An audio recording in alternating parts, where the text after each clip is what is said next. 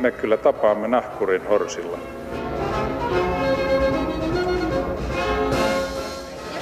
Mä sanoin, että minä juon nyt kahvia.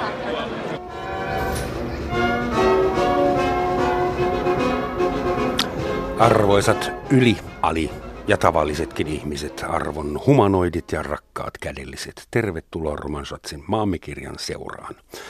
Tänään täällä pohditaan aminohappoja, haploryhmiä ja kromosomeja, sillä tänään ollaan suomalaisen geeniperimän jäljillä, jos sellainen nyt on olemassa.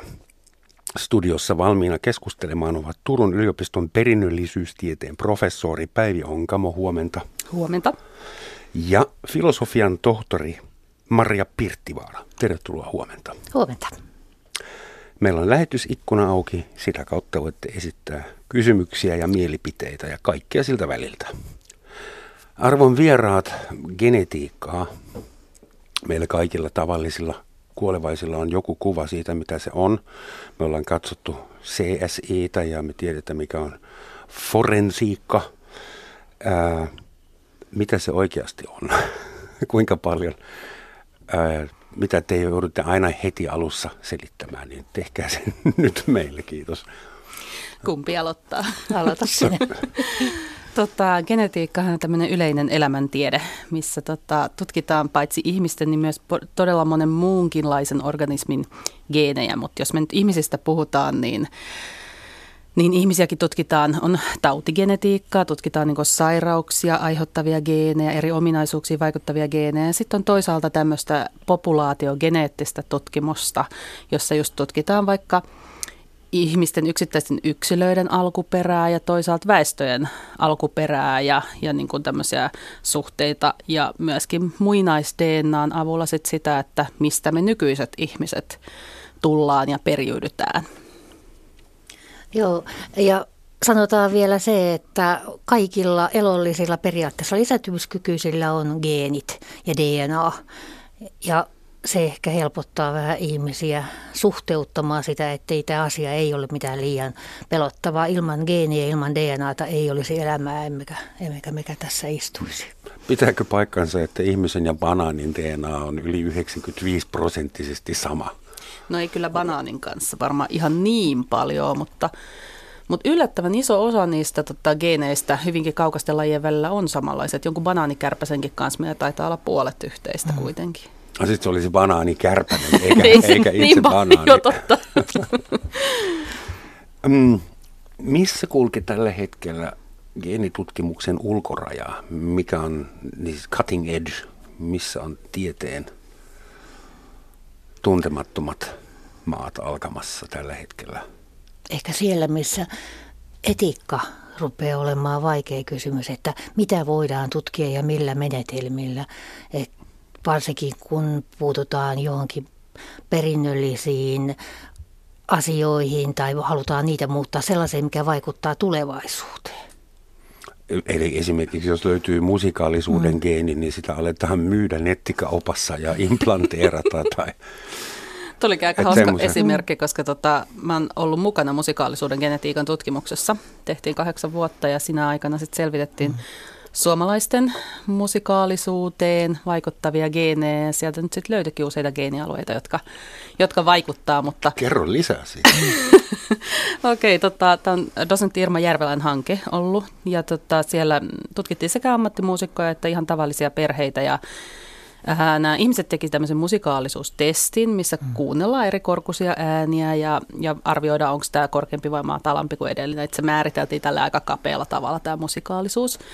Ja sitten etittiin siihen liittyviä geenivariantteja genomista ihan tämmöisen tavallisen äh, perimän kytkentä skannin kautta. Tilastoimalla. Joo, tilastollis-geneettistä analyysiä ja Sieltä sitten löytyy geenejä, jotka tuntuu liittyvän esimerkiksi sisäkorvan kehitykseen. Yllätys, yllätys, sillähän me kuullaan niitä taajuuksia ja korkeuksia justiin. Ja sitten toisaalta niin kun, ä, keskiaivojen kehitykseen liittyviä geenejä, yleensäkin aivotoimintaan liittyviä geenejä. Ja mielenkiintoisesti myös niin, tota, ä, psykiatrisen tauteihin liittyviä geenejä. Psykiatrisiin tauteihin? Joo. Esimerkiksi skitsofrenia? Tai... Joo, joo. Ne, tota, yllättävän monihan noista taudeista itse asiassa jakaa samoja geenejä keskenänsä, jotka on toisaalta samoja, jotka vaikuttaa paljon aivojen kehittymiseen tuolla sikioaikana ja myöhemmin. Ja nyt näissä geeneissä olevat variantit, eli vaihtoehtoiset muodot, niin jotkut niistä altistaa sitten näille häiriöille, toiset tai jopa samat altistaa sitten sille, että ollaan esimerkiksi musikaalisia tai luovempia tai jotain. Sehän on voitu viime siis hetkinen, tarkoitatko tämä sitä, että hulluus ja luovuus asuu samassa aminoketjussa kuitenkin vai?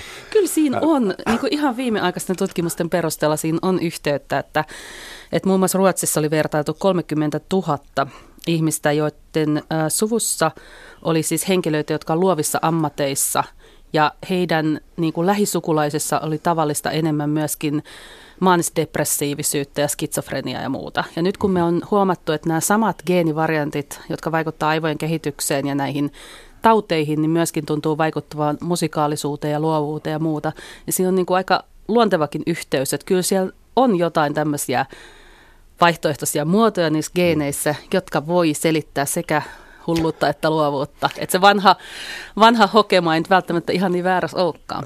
Aika moni kuulija varmaan huokaa sen nyt helpotuksesta ja hymyilee leveästi.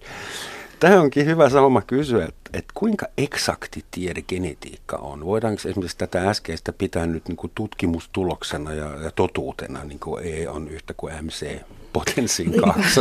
Joo, mä tulen itse fysiikan puolelta ja siellä oppinut hyvin tarkkaan miettimään tilastotiedettä ja todennäköisyyksiä, kun on ydinfysiikkaa ja tämän tyyppisiä asioita on tausta.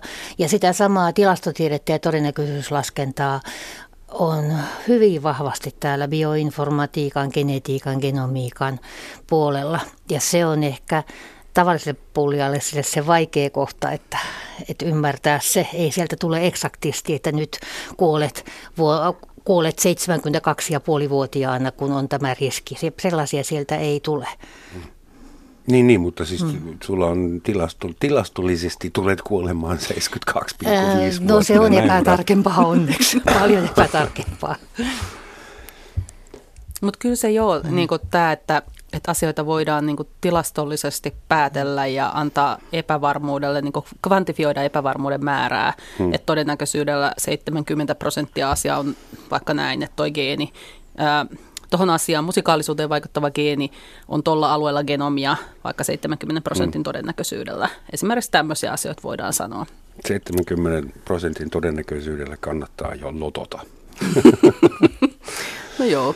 Tai jos on niin, että vaikka ää, joku todetaan isäksi hyvin suurella todennäköisyydellä, mutta jos sitten käykin ilmi, että tällä potentiaalisella isällä on kaksoisveli, identtinen kaksoisveli, niin sitten kyllä todennäköisyys muuttuu aika reippaasti, koska jompi kumpi niistä. Sitten se muuttuu 50-50, niin, eikö niin, tasan tarkkaan, koska ne, niille Et potentiaalisille isille on Useinkin tulee jotain muutoksia ja yleensäkin tämmöinen ää, tieteessä, niin jokainen päivä voi tulla muutoksia ja uutta tietoa ja silloin joku vanha kumoutuu tai korvataan uudella mm. tiedolla.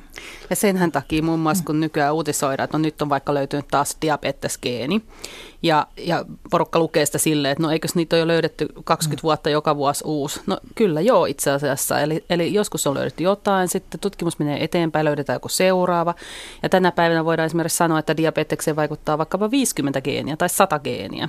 Mm. Et se ei niinku kumoa sillä tavalla sitä edellistä, vaan se tieto kumuloituu. Okei, jotain vanhoja käsityksiä voidaan to, tosiaan myös kumota, mutta suurin osa asioista on semmoiset, että ne vaan kumuloituu pikkuhiljaa ja ei ne sillä tavalla niin kuin kaadu sitten ne Onko rakennelmat. genetiikka sellainen tiede, joka mutkistuu koko ajan, että aina kun löydetään jotain, niin tulee kymmenen uutta kysymystä?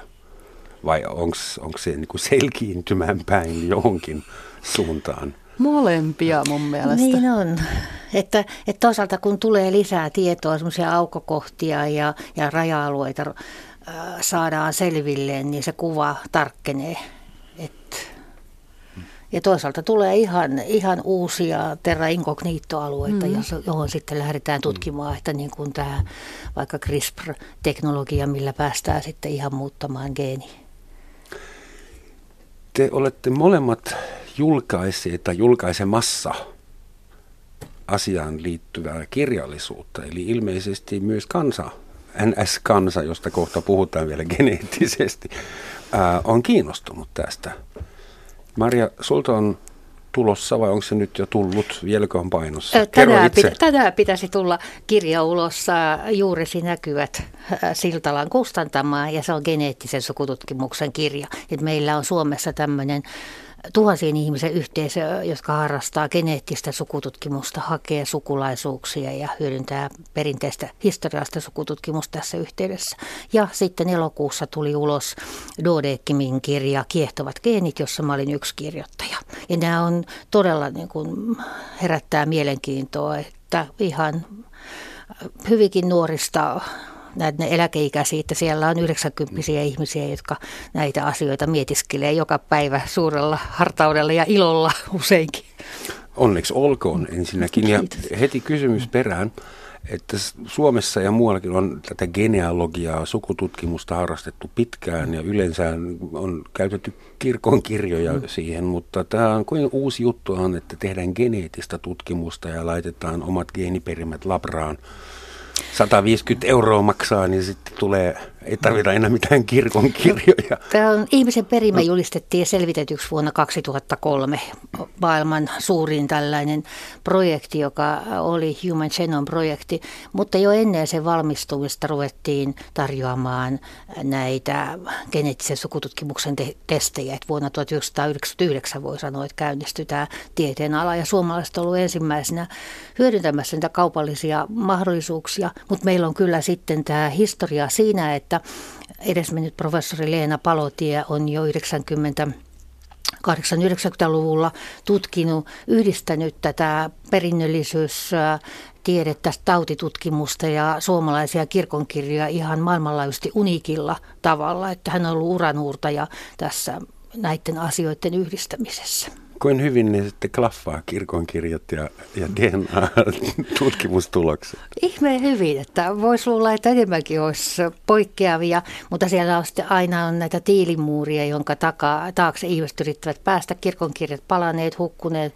kastuneet, tai sitten on näitä tuntemattomia, karanne, kadonneita ja karanneita isiä, niitä piisaa Suomessakin. Mm, Niitä etsitään. Löytyy Keski-Euroopasta sitten 30-vuotista sotaa. Näin löytyy. ja sukulaisia sieltä sen takia, että on ollut 30-vuotinen sota.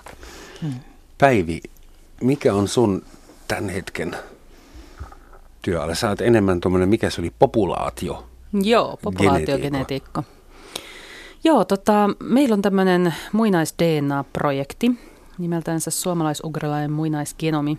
Sikäli vähän hassusti nimetty, että me itse asiassa tutkitaan näitä alueita, maantieteellisiä alueita, mutta siis halutaan selvittää, että keitä näiden suomalais kielten puhuma-alueilla on muinoin asunut ja keitä Suomessa on muinoin asunut. Ja nimenomaan biologisesti.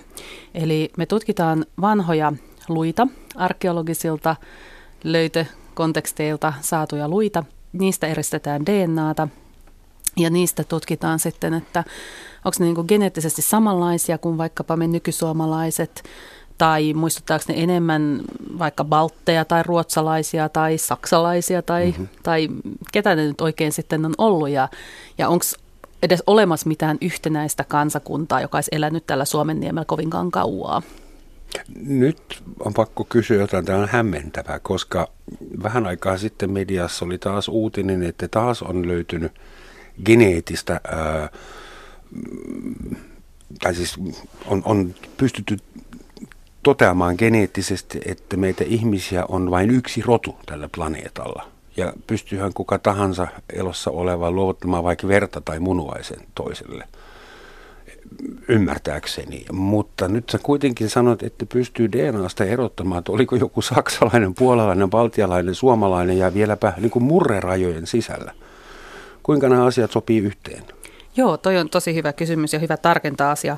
Eli tosiaan me kaikki nykyään elävät ihmiset kyllä kuulutaan ihan samaan, samaan pol- populaation siinä mielessä, että me ollaan geneettisesti hirveän samanlaisia keskenämme. Kun mutta vertaa, emme identtisiä kuitenkaan. Ei identtisiä, mutta jos verrataan vaikka muihin eläimiin, jotka elää koko maapallon alueella, kuten susiin, niin me ollaan keskenään paljon samanlaisempia kuin ne eri puolilla maailmaa elävät sudet keskenänsä. Mutta sitten tämän samanlaisuudenkin sisällä on kuitenkin pieniä määriä, semmoisia eroja, jotka on syntynyt niin kuin pitkän ajan kuluessa. Ja kun tarpeeksi tiheällä kammalla tutkitaan meidän itse kunkin genomi, tehdään vaikka miljoona markkeria mm-hmm. koko genomin halki sinusta ja minusta ja Marjasta. Ja sitten verrataan vaikka nykysuomalaisia, nykysaksalaisia ja kehenkä nyt verrataankaan, mm. niin kyllä me erotutaan siellä. Et esimerkiksi Euroopan ö, väestöt ja Suomen sisälläkin saadaan tosiaan ihan maakunnan tarkkuudella ja vieläkin tarkemmin niitä alueita, joilla, joilta eri ihmiset, niiden esivanhemmat on kotoisin, niin saadaan niin kuin geneettisesti eroteltua. Mutta nämä erot on niin pieniä, että ne oikeasti on semmoisia... Niin kuin, Eivät muodosta mitään rotuja. Niin, vai? ei minkään näköistä, eikä niillä ole mitään arvoasetelmaa, että jonkun maalainen geeni olisi parempi kuin toisenlainen. Höpö, höpö. No se vaan... on sitten mielipideasia. se on mielipideasia, jos sellaista haluaa on, ruveta Jos jollakin on tommonen nenä, niin en mä Se on huono sen... juttu. Joo, ei todellakaan, vaan ne on tosi pieni ne erot, mutta silti niin kun, kun katsotaan sen koko genomin tasolla ja tarpeeksi monella markkerilla, niin kuin vaikka miljoonalla kohdalla genomista, niin sieltä se muutama kymmenen, muutama sata tai muutama tuhat sen verran eroaa, että ne voidaan eritellä tilastollisesti toisistaan. Mm-hmm. Ja se ei välttämättä tarkoita esimerkiksi ulkonäössä yhtään mitään, että ne vaan mm. tietyillä kohdilla pikkasen eroa toisistansa. Eroaako ihmiset geneettisesti toisistaan vähemmän kuin koirat? Koska Joo, koiriahan on kaiken kyllä. kokoisia ja karvaisia ja karvattomia. Joo, no fe- fenotyyppisesti koirat eroavat tietysti vielä enemmän, mutta kyllä mulla on aika vakaa käsitys, että ne on myös genomiltaan niin kuin hyvinkin erilaisia. Niissähän on eri määrä sitä sutta, mistä ne alun perin polveutuu. Mutta kaikki pystyvät lisääntymään keskenään koirat, Joo. koosta riippumatta. Joo, niinhän se on. Joo, ja ihmisillä taitaa olla 99,5 prosenttia samaa on. geenitavaraa, että – vaan se viimeinen mm. puoli prosenttia sitten erottaa ja sitä voidaan hyödyntää Joo. tässä tämmöisessä. Ja esimerkiksi populaatiotutkimuksessa ja myös geneettisessä sukututkimuksessa nämä biologiset isälinjat ja biologiset äitilinjat on sitten hyvin mielenkiintoisia ja niitä voidaan seurata ihan tänne alkuaikojen ihmiskunnan alkuaikoihin saakka, Afrikkaan saakka. Aatamiin mm, saakka. Joo, evoluutio ja Aatamiin, evoluutio Eevaan saakka, että kaikki ihmiset on tämmöisiä ää, miesten Y-kromosomisukupuuhun saadaan, voidaan tehdä siitä miehille ja, ja sitten taas kaikki ihmiset on sijoitettavissa äitilinjaseen mitokonsio DNA-sukupuuhun kuinka, siis sä pystyt tutkimaan ihmistä joko sen isälinjaa tai sen äitilinjaa. Mikä Plus ero, vielä mikä ero tällaista on? autosomaali kaikkia kromosomeja, että silloin saadaan kaikkia linjoja, mutta siinä ei päästä kaikista linjoista samalla tavalla sinne äh, ihan Afrikan alkuaikoihin saakka, vaan ne on sitten hmm. tätä enemmän lähi, lähimenneisyyttä. Jos ajatellaan rasismia ja sitä käsitystä, että, että meitä ihmisiä on eri rotuja, niin Neandertalilainenhan oli selkeästi eri rotu. Ehkä sama laji, mutta sitä voidaan ehkä pitää eri rotuna, eikö niin? Kun sillä oli eri DNA. Nyt varmaan pitäisi määritellä tuo rotu, mutta jos nyt, tämä nyt no on jonkun ei, näköisessä Mutta siis pitääkö paikkansa, niin joo. pitääkö paikkansa, että kaikissa ihmisissä, paitsi geneettisesti puhtaasti afrikalaisissa, asuu pieni neandertaalilainen yhdestä neljään prosenttiin. Kyllä asuu, me, joo. Meissä eurooppalaisissa vähän enemmän kuin muissa. Ää, aasialaisissa kaikkein eniten. Aasialaiset Joo. on eniten neandertalilaisia. Joo, Joo ja m- mulla on jostain syystä aika paljon että neandertaalia, että arviolta noin 3,4 prosenttia, että en ole tavannut vielä ketään jollain enemmän. Onko sä mittauttanut neandertalilaisuutesi? Täällä, kun on geneettisen sukututkimuksen testejä on te- teettänyt, niin niistä tulee näitä arvioita, mutta ne on suuntaan arvio ää, antavia, että se ei ole mikään, mikään viimeinen sana. Eikä. Mutta ilmeisesti edes se että me ollaan osittain neandertaalilaisia, estää meitä ää, luovuttamasta elimiä esimerkiksi jollekin afrikkalaisille, jolla ei ole neandertaalilaista DNAta. Eihän, ei tuommoista ole kyllä. En ole muista nähnyt. koska, ja siinä on aika paljon eliteluovutuksia, esimerkiksi kromosomi kutosen tämä tietty alue, joka eli vaikuttaa. alue niin. on tärkein, niin. Ja immunipuolustuksen geenit, ja kyllähän niitä Joo. jaetaan kanssa ympäri maailman. Kyllä. Eli me ollaan yhteensopivia, vaikka me ollaan vähän tuommoinen sunnuntai-kävely. Niin, ja se on kahden, kahden kauppa se elinten luovutus, että silloin pitää määrittää, että ku, mm. ketä voi, kuka voi luovuttaa kenellekin. Mutta silloin, jos mm. puhutaan lajeista ja roduista ja näin edespäin, niin siis biologisestihan se asia, mitä katsotaan, on se, että, että ketkä voi lisääntyä keskenään ja kaikki nykyihmiset voi lisääntyä keskenään ja nykyihminenhän on voinut lisääntyä myös neandertaalin ihmisen kanssa, eli mm. se on selkeästi ollut sama laji ja Denisovan ihmisen kanssa. Mm. Ja nykyihmisissä eikä myöskään muinais-DNA-näytteestä ei ole löytynyt ketään, joka olisi isälinjaisesti neandertaalin jälkeläinen tai äitilinjaisesti neandertaalin jälkeläinen. Kaikki on tätä homo sapiens äh, mm. jälkeläisiä isälinjas, biologisesti, isälinjasti, biologisesti äitilinjaisesti. Tuli vaan mieleen, että hevonen ja aasi pystyvät tekemään jälkeläisiä, mm. mutta nämä jälkeläiset eivät enää pysty tekemään jälkeläiset. Joo, Siihen se jää. Ja koira ja susi, se on sama tapaus. Että... Koira ja susi voi saada elinkelpoisia jälkeläisiä, ne myös saa elinkelpoisia ah. jälkeläisiä, ne on ihan sama lajia. Okei, en rupea väittelemään asiantuntijoiden kanssa. Pystyykö monissa lauluissa ja monissa kirjoissa puhutaan semmoisesta ilmiöstä kuin Suomen kansa. Onko semmoinen olemassa geneettisessä mielessä vai pitäisikö puhua Suomen populaatiosta vai Suomen kansoista, heimoista, haploryhmistä? Että, että jos, jos mä tuon teille vainajan, ja te tsekkaatte sen DNAta. Osaatteko te sanoa, että oliko se suomalainen vai ei? Kyllä, sen varmaan aika hyvin. Siis, aika jos pitkä. puhutaan biologisesta, geneettisistä asioista, niin joo. Mut Miten? Sit... Mistä, mihin te katsoisitte, jos haluaisitte tietää, että oliko toi John Doe Jukka, tämä, tämä on Jukka Ruotsalainen kaikki, oli. kaikkein eniten noiden oikeusbiologian ihmisten hommaa, mutta riittävä määrä tämmöisiä geneettisiä markkereita ja verrataan sitten vertailupopulaatioon, että mitä sieltä yleisesti löytyy. Mutta sitten jos puhutaan taas, että kuka on suomalainen, no voihan hän olla kotosi vaikka mistä, ja hänellä on suomalainen identiteetti, ja sitten tietysti geeneiltään hän olisi jotain ihan muuta. tota. Ja me kaikki ollaan joka tapauksessa maahanmuuttajien jälkeläisiä, koska täällä oli vielä vähän yli 10 000 vuotta sitten, täällä oli jääkausi ja paksu jää, että kaikki on tullut tänne sen jälkeen. On tullut idästä ja lännestä ja pohjoisesta ja etelästä tämmöisenä mm. aaltoina. Tämä Volkan alkukoti on nyt sitten jo kuopattu. No ehkä sieltä mm. voi kai edelleen ajatella, että kieli on, kieli. on jossain mm. määrin sieltä ja sieltäkin päin on ihmisiä, mutta että, että tota, tänne on tullut tosiaan porukkaa. Ja... Voiko kieli korreloida genetiikan kanssa millään tavalla? Eikö se niin, jos mä otan Australiasta aboriginaalilapsen ja laitan sen Savonlinnaan, niin se puhuu kolmevuotiaana Savoa? Kyllähän se puhuu. Et, et, ei. tota, ei ne hirveän vahvasti korreloi, se on ihan totta että Euroopan mittakaavassakin, kun on katsottu genetiikkaa ja toisaalta kieliä, niin se korrelaatio on heikompi kuin vaikkapa genetiikan ja maantieteen. Maantieteellisesti läheiset, läheisten alueiden ihmiset on geneettisesti samanlaisempia. Mm. Mutta on siinä ilmeisesti jotain, riippuen taas vähän kieliryhmästä ja aika perspektiivistä, miten pitkistä ajoista puhutaan. Ja meillä yksi yksi hypoteesi, mitä me tässä meidän omassa muinais-DNA-tutkimuksessa katsotaan, on nimenomaan se, että onko näillä suomalaisugrilaisilla – suomalais-ugrilaisten kielten nykypuhujilla jotain yhteistä geneettistä komponenttia, joka voisi liittyä siihen, että ketkä on aikoinaan tuonut sen kielen näille alueille, koska mm. suomalais-ugrilaisia kieliä ei ole puhuttu hirveän kauaa, niin kuin täällä pohjoisessakaan, ja jonnekin tuonne Pohjois-Siperiaankin se on mennyt vasta, oliko se vasta tuhatluvulla AD, ja ajatellaan, että suomen kieli on tullut Suomen niemelle ajanlaskun alussa tai pikkasen aikaisemmin. Sitä ennen täällä on puhuttu saamea. Ja saamea ennen on puhuttu jotain kieltä, josta nykyään ei tiedetä yhtään mitään.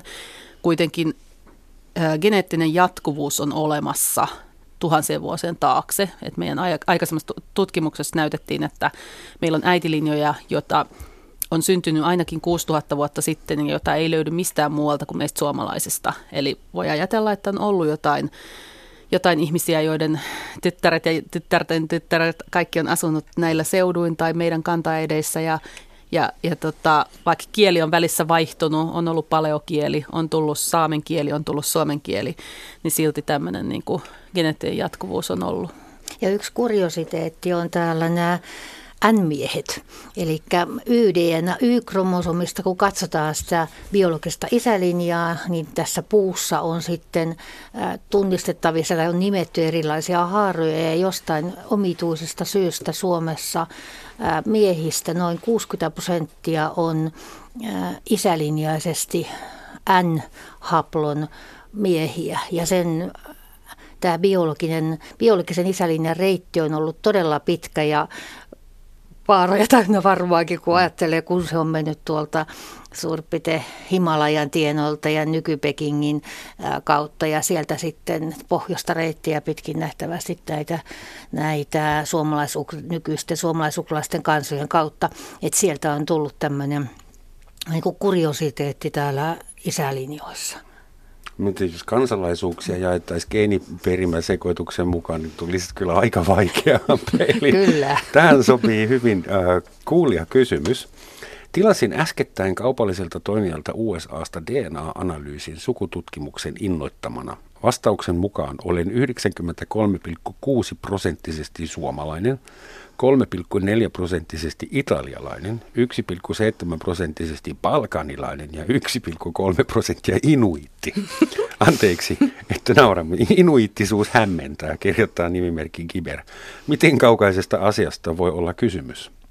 No, äh, No, Kannattaako hänen joo, uskoa tähän tutkimukseen? Nämä on suuntaa antavia enemmän huviksi tarkoitettua. Ja sanotaan tällaiset, jos näissä testeissä viitataan, että esimerkiksi Amerikan alkuperäisväestön ka, ää, sieltä, niiden kanssa yhteistä tai Oseanian aboriginaalien ää, kanssa tai vaikka inuitteikin, niin kyse on enemmänkin siitä pitkästä Siperian kierroksesta, mm. että suomalaisilla on Siperian kautta yhteistä alkuperää, vaikkapa amerikkalaisen Joo. alkuperäisväestön ja Oseanian ja myös inuitit todennäköisesti niin kuin kuuluu Joo. tähän. Mm. Että sieltä se tulee ja näissä laskelmissa ei ole erotettu sitä komponenttia, joka on syntynyt sitten aika paljon aikaisemmin, että, että kyllä sitä näkyy. Mullakin. Mäkin tiedän, että mulla on semmoisia samantyyppisiä harvinaisia mutaatioita, joita on vaikka Amerikan alkuperäisväestöllä, niin en mene sanomaan, että mulla olisi amerikkalaisia intiaani esivanhempia, mm. vaan näitä Siperia, Siperia on se Sulla on samoja geenejä kuin mitä heillä oli, jotka olivat Amerikkaan lähteneiden esi-isiä, eikö niin? Nehän tai esivanhemmilla, joo. Tätä kautta. Joo, ja ne voi olla sitten, äh, geenithän meillä on kaikilla, mutta ne mutaatiot, että mitä on ne pienet erot, niin mm. on sitten jotain vaikka harvinaisia mutaatioita voi tunnistaa. Että. Miksei, so, miksei tämän äh, ihmisen, nyt en tiedä oliko tämä mies vai nainen, tämä 1,3 prosenttinen inuitti, miksi ei hänessä sitten ole listattu sitä neandertaalilaisgeeniä?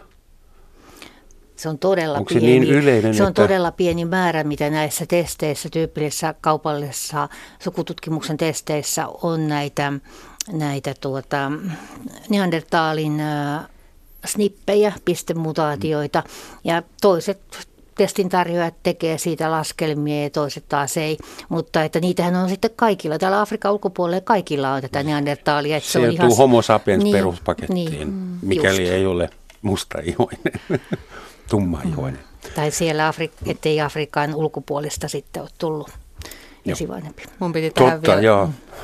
Tämä on niin vaikea olla korrekti, mutta me yritämme viimeiseen asti. Ilman muuta. Mun piti tuohon vielä äsken lisätä, että kaikilla suomalaisillahan on se siperialainen komponentti mm. myöskin, tai aasialainen. Että riippuu nyt siitä aina, että mihinkä referenssipopulaation verrataan, niin sitten tulee sen mukainen tuloskin. Että kun mun äidilleni tehtiin testi tuossa viitisen vuotta sitten, niin mehän saatiin sieltä sitten semmoinen tulos, että siellä oli sitä aasialaista ja sitten oli vielä sitä Amerikan intiaania nimenomaan, oli se sitten 1-2 prosenttia. Ja kyllä se tosiaan, tämä mikä, se näkyy kaikilla suomalaisilla, se liittyy just siihen, että ilmeisesti sieltä ää, Siperiasta, Keski-Aasiasta jostain on lähtenyt aikoinaan porukkaa, joita on mennyt toisaalta sinne Amerikan mantereelle ja toisaalta tullut tänne länteen päin. Ja tämä siperialainen komponentti näkyy nykyään kaikissa suomalaisugralaisia kieliä puhuvissa kansoissa, mutta ei yhtään sen lännempänä Euroopassa. Sieltä se puuttuu. 80-luvulla, kun tulin tänne, niin mulle sanottiin, että yksi juttu muuten, että älä koskaan kutsu meitä mon- mongolin näköisiksi. Siitä tulee sanomista, että ollaanko palaamassa tähän vanhaan teoriaan tässä Keski-Aasiassa. Niin... Tota, Tämä on niin jotenkin hauska juttu, kun, no siis ei, se on yhtä aikaa aika surullinen, että se on aikoinaan ollut tämmöinen jotenkin huono asia, että on sitä siperialaista perimää. Mutta jos se näkyy päälle, niin se näkyy päälle. Ei me suomalaiset itsestä varmaan nähdä, mutta mä oon kuullut ulkomailta. Esimerkiksi Pohjoismaissa saatetaan sanoa, että suomalaiset näyttää pikkasen aasialaisemmilta kuin muut skandinaavit. Ja Suomalaiset kun... eivät ole skandinaavia, siitä se johtuu. No sehän on ihan totta, mutta... Pääsinpähän opettamaan professoria. tota, mutta varmasti se näkyy ulkopuoliseen helpommin, että et ei olla ihan Ja sitä... sieltä on löydettävissä tiettyjä tämmöisiä mutaatioita jo, Joo. jotka liittyy tähän vanhaan perimmäiseltä Siperian kautta. Että... Joo. Kiinalaista veriryhmää löytyy harvinaisena meiltä. Ja sitten musikaalisuustutkimuksessa suomettiin, että yksi geeni, joka liittyy mongolialaisilla musikaalisuuteen, ja jota varianttia ei löydy Euroopasta ollenkaan, mutta Suomessa se olikin 8 prosentilla. Seuraavaksi teidän pitää tutkia sitä mollivoittoisuutta ja löytyykö sille oma geeni. oma geeni. Ja yksi esimerkki tämmöistä hauskoista geeneistä ää, tai mutaatioista on tämä kuivan korvavaikun geeni, joka mullakin on. Että, että Anteeksi, se on kuinka kuivan, kuivan korvavaikun geeni? Tai mutaatio, pistemutaatio. Yksi ainoa piste koko mun ää, genomissa on sellainen, jonka ansiosta mulla on kuiva korvavaikku. Ja se mutaatio on syntynyt todennäköisesti noin 40-50 000 vuotta sitten Itä-Aasiassa. Ja se on pystytty päättelemään yhdistämällä tällaista nyky, tietoa nykyihmisten mutaatioista ja tietokonesimulaatiolla laskettu siitä, koska se on peittyvä ominaisuus ja kaikilla japanilaisilla ja kaikilla korealaisilla, siis käytännössä katsoen kaikilla, ja al- Amerikan alkuperäisväestöllä on tämä kuiva koravaikku ja sitten meillä esimerkiksi Suomessa on alle 10 prosentilla, ehkä 50 prosenttia. Niin se on, se on ollut ihan hyvä ja hyödyllinen ominaisuus siihen muun muassa liittyy sellainen riski, että iholta puuttuu tietty entsyymi, jonka ansiosta hiki ei pahemmin haise, eli ei tarvi deodoranttia. Enpä ole ikinä oikeastaan käyttänyt deodoranttia, enkä aioka käyttää. Enpä ole ennen tavannut ihmistä, joka oli ylpeä kuivasta korvaa. Mutta on syytä olla. tuota, Tämä on vähän tämmöinen inhottava kysymys, mutta pakko heittää teille. Kuinka sisäsiittoinen maa Suomi on? Onhan meillä heimoja, Suomen ruotsalaisia, nyt on maahanmuuttajia paljon enemmän kuin koskaan. Ja sitten meillä on se perinteinen jako, itäsuomalaiset ja länsisuomalaiset eroavat geneettisesti kuulemma enemmän kuin britit ja saksalaiset. Mm. Mutta kuitenkin väitetään, että tämä on vähän tämmöistä, me, me ollaan vähän tällaisia. Että onko Suomen yhteiskunta geneettisesti sisäsiitoisempi kuin muut? Sisäsiittoisuuskin on, mate, sillä on matemaattinen tieteellinen määritelmä, että se voidaan laskea geneestä, että kuinka paljon löytyy niin kuin yhteisiä esivanhempia, että, että siinä ei se ole pelkästään tällainen, miten se on slangisana tai, tai yleisesti käytössä oleva haukkumasana, vaan että sillä on nyt tieteellinen termi suomennettu sellaiseksi kanssa. Niin ja sitten genomitiedosta, mm. jos kaksi yksilöä, mm. heistä on tehty molemmista tämä geenikartta, niin siitähän se voidaan laskea aika suoraan, että mm. kuinka niin kuin paljon semmoista ylimääräistä mm-hmm. samankaltaisuutta heissä on verrattuna siihen, mitä pitäisi satunnaisuuden lakien mukaan olla. Ja tota, jos tuommoinen yleinen vastaus annetaan, niin suomalaisilla toi sisäsiittoisuus on pikkasen korkeammalla tasolla kuin monella muulla väestöllä, mutta ei se paljon ole. Ja tota, nykyään se on purkautumassa hyvin mm. vahvasti, koska muuttoliike on ollut maan sisällä mm. niin voimakasta ja sekoittuminen Enää ei tarvitse mennä oman pikkuserkkussa kanssa naimisiin, koska nyt on keksitty liikennevälineet ja Joo, internet. ja entisaikaankin. Kyllähän ne yritti välttää sitä ainakin lähimpien sukulaisten kesken, mm. mutta sittenhän siinä kävi monesti niin, että oltiin jossain viidennessä sukupolvessa sukua, eikä sitä kukaan enää tiennyt eikä muistanut. Niinpä sitten mun aikoinaan mun ohjaajani hän sanoi itse, itse itsestänsä, hän oli matematiikan professori, että minä olen itse itseni neljäs pikkuserkku, heko, heko, heko. Ympyrä sulkeutuu, joo.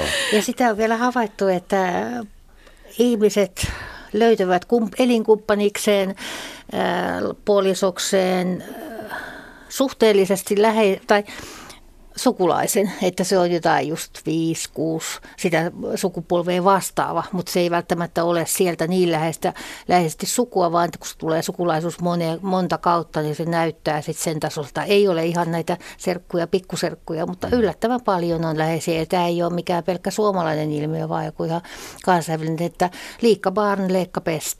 Niin tarkoitatko no. että, että samanlaiset henkilöt, niin Sama, ne löytää jo, helpommin toisensa ja joo, ne onkin joku, sitten geneiltään myöskin samanlaisempia? Joo, ja siitä on tutkimuksia olemassa. No, no se perimisjärjestyksen ja vanhempien tiluksien kannaltakin järkevää, että pysyvätpä yhdessä. Sekin Hyvät ihmiset, ennen kuin on liian myöhäistä, muistuttaa meitä kaikkia siitä, että kuuntelette Yle Radio yhtä Romansvatsi maamekirja, jossa tänään pohditaan genetiikkaa ja nimenomaan suomalaista olemusta genetiikan valossa.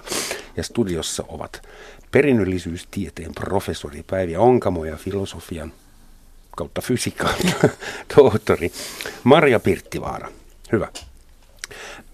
Fantasioidaan vähän, mietitään sitä tulevaisuutta pikkutyttäreni kertoi mulle pari viikkoa sitten hämmästyneet. Isi, mä näin hiiren, jolla oli selässä ihmisen korva.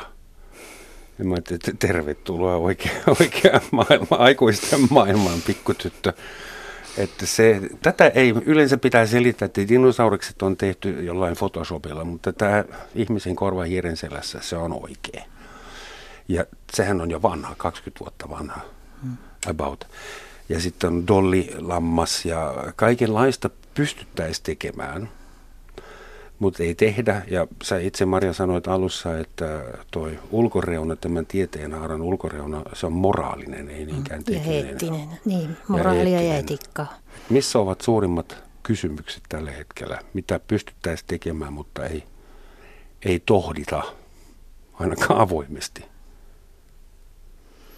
Esimerkiksi valinta että pystyttäisikö tekemään synnyttämättömille ihmisille semmoisia tenttejä paljon enemmän kuin mitä tehdään. Testejä. Testejä, joo, tenttejä, tentti, sisäänpääsy tai ulospääsy.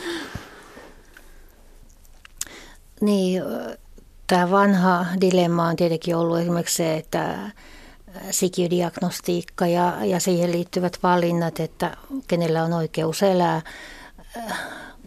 liittyen näihin riskeihin, mutta uusia, uusia asioita on sitten, että kuinka paljon ihmisen perimää on hyvä tai järkevä muuttaa tai eettisesti oikein muuttaa, että kun on vaikka perinnöllisiä sairauksia ja halutaan niitä sitten korjata ja korvata, että kun ei voi olla ihan varma sitten vaikutuksesta, että mitä siitä seuraa.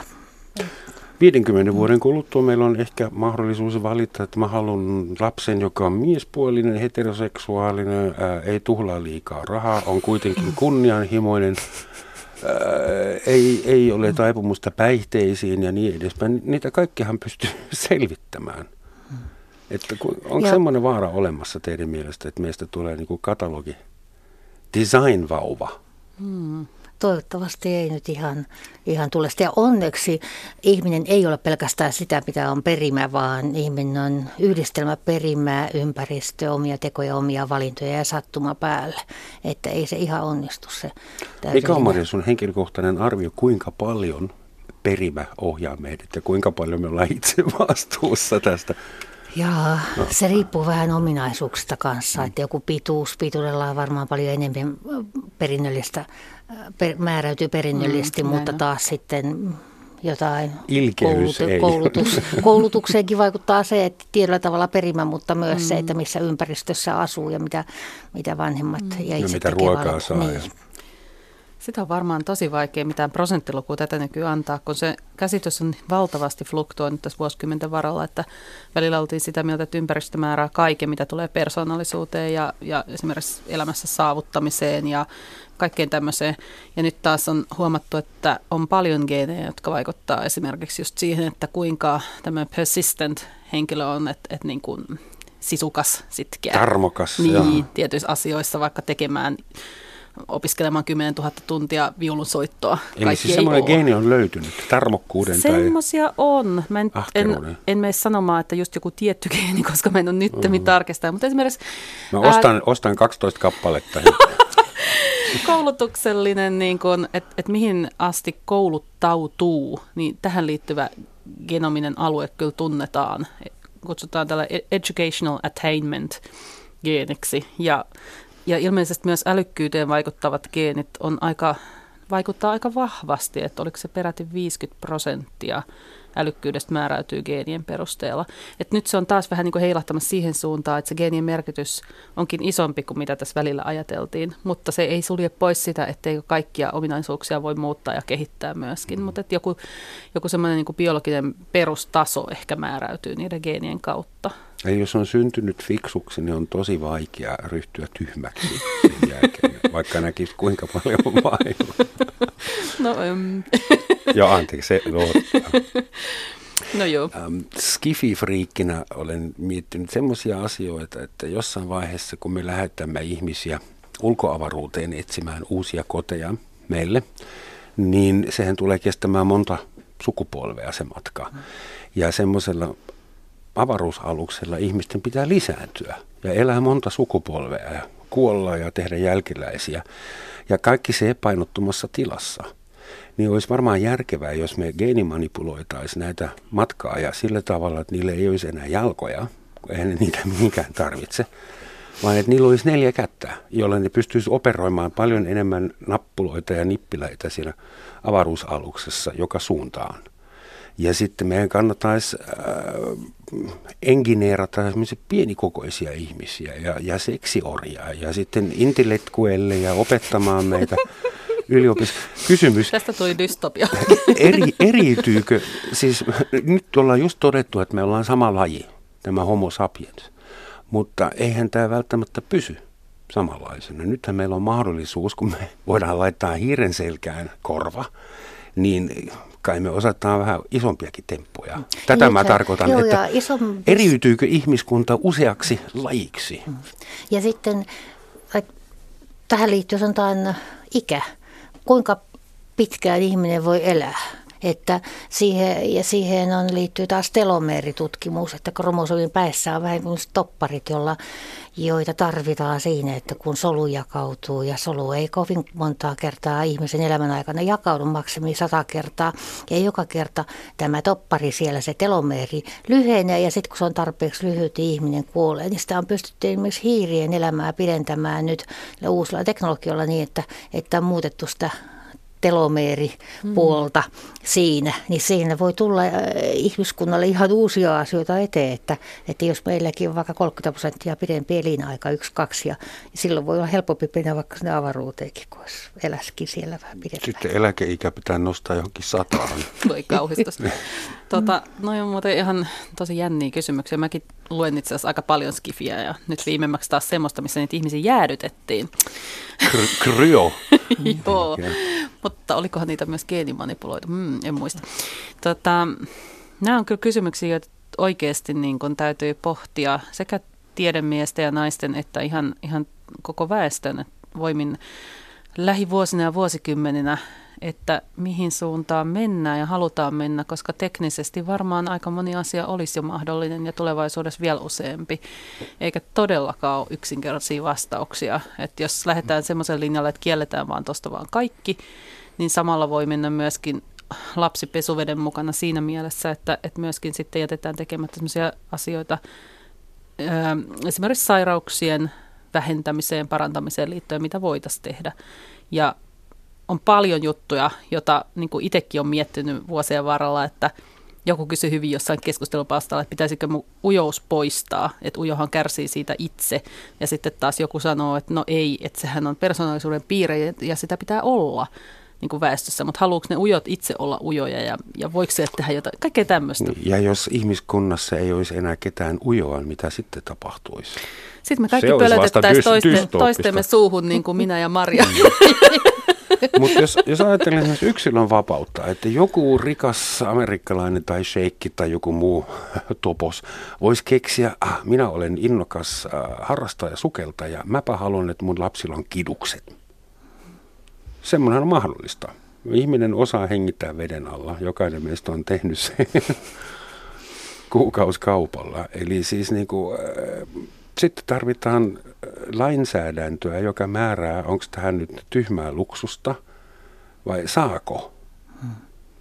Joo, ja tämä lainsäädäntö, tälläkin hetkellä Suomessa mietitään tämän genomipuolen lainsäädäntöä, kehitetään, että ja kun sitä joudutaan tietenkin kehittämään globaalisti, että joka maassa pitäisi olla suurin piirtein samanlainen. Se lainsäädäntö muuten on niin, että mm. toisesta maasta katoaa kaikki tärkeäkin, tärkeäkin osaaminen ja tärkeät tekemiset ja ihmisen terveyden hyvinvoinnin lisäksi. Ja sitten taas toisessa, äh, kun on liian tiukkaa. Ja sitten taas, jos on liian höllää se lainsäädäntö, niin sitten siellä voi tapahtua sellaisia ylilyöntejä, joista, joista yksittäiset yksilöt kärsii ja koko ihmiskunta kärsii. Että, mm. Että ja alan on. maine. Joo. Niin. Mihin Suomi sijoittuu tällä, tällä skaalalla? Onko Suomessa suht vapaata tehdä geenitutkimusta vai onko tämä aika restriktiivistä? Sanoisin, että tänne plussan puolelle sijoittaa, että meillä on hyvin äh, muotoutuneet hyvät käytännöt siitä, että miten esimerkiksi haetaan lupia tutkimukseen, että siellä on eettiset toimikunnat ja muut vastaavat systeemit, että katsotaan, että mitkä, mitkä projektit, mitkä tutkimusprojektit on sallittuja. Ja samoin ihmisiä rohkaistaan antamaan omaa genominsa esimerkiksi tänne biopankkeihin, jossa sitä voidaan sitten käyttää tutkimuksessa hyväksi. Suomalaiset on ehkä siinä ihan eturintamasta. Meillä on hirveän positiivinen asenne tähän tutkimukseen ja siihen mukaan lähtemiseen. Ja omaa... Niin, olemassa olevan geneettisen variaation tutkimukseen, mutta siis tämmöisen niin kuin geenimanipulaatio, niin kai me enemmän ollaan sen restriktiivisessä päässä, että ei kauheasti kyllä tehdä ja, ja mun mielestä se on ihan oikea linja. Tosin nyt täytyy vaan sanoa, kun itse tutkin just sitä olemassa olevaa variaatiota, niin en tunne hirveän hyvin sitä, että mitä tällä hetkellä, missä mennään ja mitä tehdään. Mutta niin, Tiettyjä käsitys... sairauksia voitaisiin varmaan estää ihan, että sen sijaan, että niitä parannetaan tai hoidetaan, niin niiden levi, niin ja, leviämistä ja, estä, keliakia mm. esimerkiksi. Ja sitten on yksi sellainen mielenkiintoinen kysymys, nämä satunnaislöydökset, incidental findings, että kun ihmisen esimerkiksi DNA-tieto on tuolla jossain kantajärjestelmässä tai muualla ja sitten tulee tietoa uusista sairausriskeistä, kun ne on usein riskejä, mikä löytyy perimään, tai yleensä riskejä, jotka liittyy perimään, niin voidaankin tekemällä tietokoneen löytää, että kappas vaan täällä olisi nyt tämmöinen vaikka 500 ihmistä, jolla on riski sairastua johonkin uuteen tautiin, johon on vielä äh, pysäyttämiskeinokin olemassa, että voidaan pysäyttää ja sitten se ei enää etene. Niin, että tauti, epidemiavaroituksia voidaan Joo, antaa mutta siinä, siinä on sitten se, että ihmisellä on oikeus tietää ja oikeus olla tietämättä, että ihmisen pitää antaa lupaa, että hei mulle saa sitten lähettää tietoa, jos tämmöisiä niin sanottuja satunnaislöydöksiä löytyy. Että USAssa on tämmöisen, tämä asia on käsitelty ja siitä on tehty sitten periaatteet Obaman, presidentti Obaman aikana, mutta Suomessa tätä ei vielä ole, ole siihen liittyvää käytäntöä tai olemassa. Ainakaan mä en ole havainnut, että olisi. Otetaan vielä yksi mielenkiintoinen kuulijakysymys. Mä formuloin sen uudestaan vähän lyhyemmäksi. Hän ihmettelee, että kuinka tavallisille vanhemmille aina välillä syntyy nerolapsia – molemmat geenitutkijat nauraa täällä. Ilmeisesti tämä kysymys ei, ei ole ihan uusi teille. Mutta kertokaa, että kuinka kaksi ihan tavallista tallaajaa voi saada Mozartin tai Einsteinin tai no, tässä on... jonkun naisnero lapsen? Tota, no siihen liittyy, niin kuin älykkyyteenkin liittyy hirveän monta geeniä. Ja ne geenit liittyy just siihen, että miten aivot rakentuu sikioaikana ja nuoruudessa. Ja, ja tota, koska me jokainen ollaan aina omien vanhempiemme geenien uusi yhdistelmä, sekoitus, niin hyvällä tuurilla käy sitten niin, tai en mä tiedä, onko se aina hyvä tuurikaan, mutta sattuu saamaan vanhemmiltaan semmoisen koktailin, jonka tuloksena sitten syntyy tavallista huomattavasti tehokkaammin toimivat aivot tai jollain sektorilla luovuuden alalla esimerkiksi normaalia kätevämmin toimivat. Eli siinä on paljon tämmöisestä ihan tilastollisesta todennäköisyydestäkin kyse. Mutta itse ei voi vaikuttaa sekoittamalla niin, se on, lapsen se on, päätä. Se on tämä, miten, miten lapsi saa DNAansa, että puolet tulee isältä ja puolet äidiltä. Ja se on niin tämmöinen slicing and dicing periaate, että pilkotaan ja heitetään noppi nappaa, että mitkä puolet sitten on tullut ja, mm. ja mitä se yhdessä yhteensä tarkoittaa, niin että jokainen ihminen on kyllä uniikki yksilö. Toki identtiset kaksoset ovat sitten hyvin paljon muistuttavat toisiansa. Ja sieltä voi tulla aika kivoja juttuja, että yksi mistä mä itse tykkään mun omassa DNAssa on tämmöinen episodimuisti. Riski siihen, että mulla on hyvä episodimuisti, se on tämä tämmöinen tarinankertoja muisti, että ihminen pakkaa muistamaan, osaamaan lait, osaa laittaa asioita ja tapahtumia aikajanalle ja tekemään siitä semmoisen ja päässä. joku on löytänyt sen kanssa Tämmösekin. korreloivan geenin. Kyllä, mutaation. Miten hitossa tätä on tutkittu? Tutkijat on aika touhukkaita ja aikaansaavia. Niille päähän pelkästää paljon. Ja tämä episodi muisti on yksi sellainen, että, että kun mä huomasin, että kappasvaapulta löytyy tämmöinen, niin että varmaan ennen vanhaa mä olisin ollut joku näitä äh, iltanuotilla tarinoita kertovia vanhoja akkoja sitten. No nyt sä voitkin sanoa, että sulla on kromosomissa numero 125b kautta 13, sulla on tarinan iskien. Kyllä se varmaan sultakin löytyy. Hieno homma. Ei, ei. Tuota, mä vain esitän. Tuota, ähm, kuulija kysyy, miten kadonneita sukulinjoja ja kansoja voisi paikallistaa? Mitäköhän hän sillä tarkoittaa, että esimerkiksi jotain foinikialaisia tai – että miten voi löytää esimerkiksi Ruotsin vallan aikana si- siihen viedyt tai menneet suomalaiset? Niin metsäsuomalaiset on yksi tämmöinen, mutta he ei kyllä ole laikaan kadonneita eikä karanneita, että se on historiallisesti aika hyvin tiedossa, että kuningas halusi Ruotsiin tällaista sikiäväisiä työtelijäitä ja Savosta niitä löytyy 500 ihmistä, vai pitää sinne muuttia. Sikiäväisiä Tämä on ihan mun oma keksintö, niin sikiäväisiä työläisiä tai työtelijäitä. Mutta niinhän se oli, että siellä oli sitten, ja sieltä lähti myös tuonne mm. USAhan, että heidän jälkeläisien on pystytty hyvin myös äh, niin kuin jäljittämään erityisesti näiden isälinjojen ja äitilinjojen kautta. Isälinjat on vielä kaikista vahvimpia. Että. Entäs mm. Suomen niin sanotut sukulaiskansat, äh, Jeremissit, Mordviinit, marilaiset, mm. komilaiset, onko ne geneettisesti myös niin lähisukulaisia? On ne jossain määrin samanlaisia kuin su- suomalaiset, suomenkieliset. Tota, ää, niitähän on tutkittu niin nyky, nykyisiä suomalaisukralaisia kieliä puhuvia ja sitten vertaillaan erilaisia monimuotoja menetelmillä esimerkiksi toisiinsa ja ja niin kuin jossain Euroopan, Euraasian mittakaavassa, niin kyllähän ne aika samanlaisiksi ryhmittyy usein. Tosin heissä on myöskin tota, turkkilaissekoittumista jonkun verran ja sitten sitä Siperiaa saattaa olla enemmän kuin meissä. Mm. Tota, mutta nyt mä unohdin, mitä se alkuperäinen kysymys oli. Että kuinka paljon nämä kieli, kielisukulaiset ovat myös geneettisesti sukulaisia. Mutta mä löysin On semmoisen artikkelin, jossa väitetään, että suomalaiset eivät ole geeniperimältään eurooppalaisia – ei me olla Ja joku toinen väittää, että yli puolet geeniperimästämme perimästämme tulee Ukrainasta. Voiko näin olla? Tota, Ukrainasta ja tulee eikö Ukraina ollut Euroopassa nyt vähän? Muinainen Ukraina on ollut seutua, missä oli tämmöinen hyvin merkityksellinen kulttuuri. Äh, pronssikauden alussa 5000 vuotta sitten sieltä Ukrainan seudulta tämmöinen jamnaja-kulttuuri levisi nopeasti länteen ja, ja myös itään. Ja nykyeurooppalaiset hyvin paljon on sukua niille. Et sieltä tuli todella paljon porukkaa ja Saksassa esimerkiksi tietyillä alueilla 80 prosenttisesti väestö vaihtui näihin uusiin tulijoihin, jotka tuli aroilta. Ja kyllä sitä samaa perimää näkyy täällä Suomessakin. Et siinä mielessäkin niin me ollaan sieltä, vähän sieltä Ukrainasta. Joo, ja nythän on Päivi takana on sitten näitä muinais-DNA-tuloksia, jotka tulee ennen pitkää jul, tässä lähiaikoina julki, että Joo. sitä kaikki odottaa kieli pitkällä, niin kuin itse sukututkimuksen yhteisökin, että haluaa tietää, onko Joo. sukua näille meillekin. Että, että se tuo aivan uutta tietoa, koska populaatiogenetiikka se on nykyihmisten äh, geenejä, katsotaan DNAta ja sitten katsotaan muinais-DNAta ja hyödynnetään erilaisia simulaatioita, niin sillä saadaan tämmöisiä tietoa niin menneisyydestä kuin tulevaisuudestakin tietyllä mm. tavalla. Ja kyllä tosiaan nykysuomalaisista voidaan sanoa, että, että me poiketaan muista eurooppalaisista just siinä, että meillä on sitä siperialaista perimää ja jos muut eurooppalaiset muodostaa semmoisen niin kuin janan tai jatkumon, niin me ollaan 90 astetta vähän niin kuin niin mm. vastaan. Siinä kuulimme alkuperäiset geneettiset suomalaiset sekä junan ja lentokoneen ja laivan tuomat. Me olemme ihan oikeasti erilaisia. Kiitos Päivi Onkamo ja Maria Pirttivaara. Ollaan ylpeitä geeniperimästämme. Moi!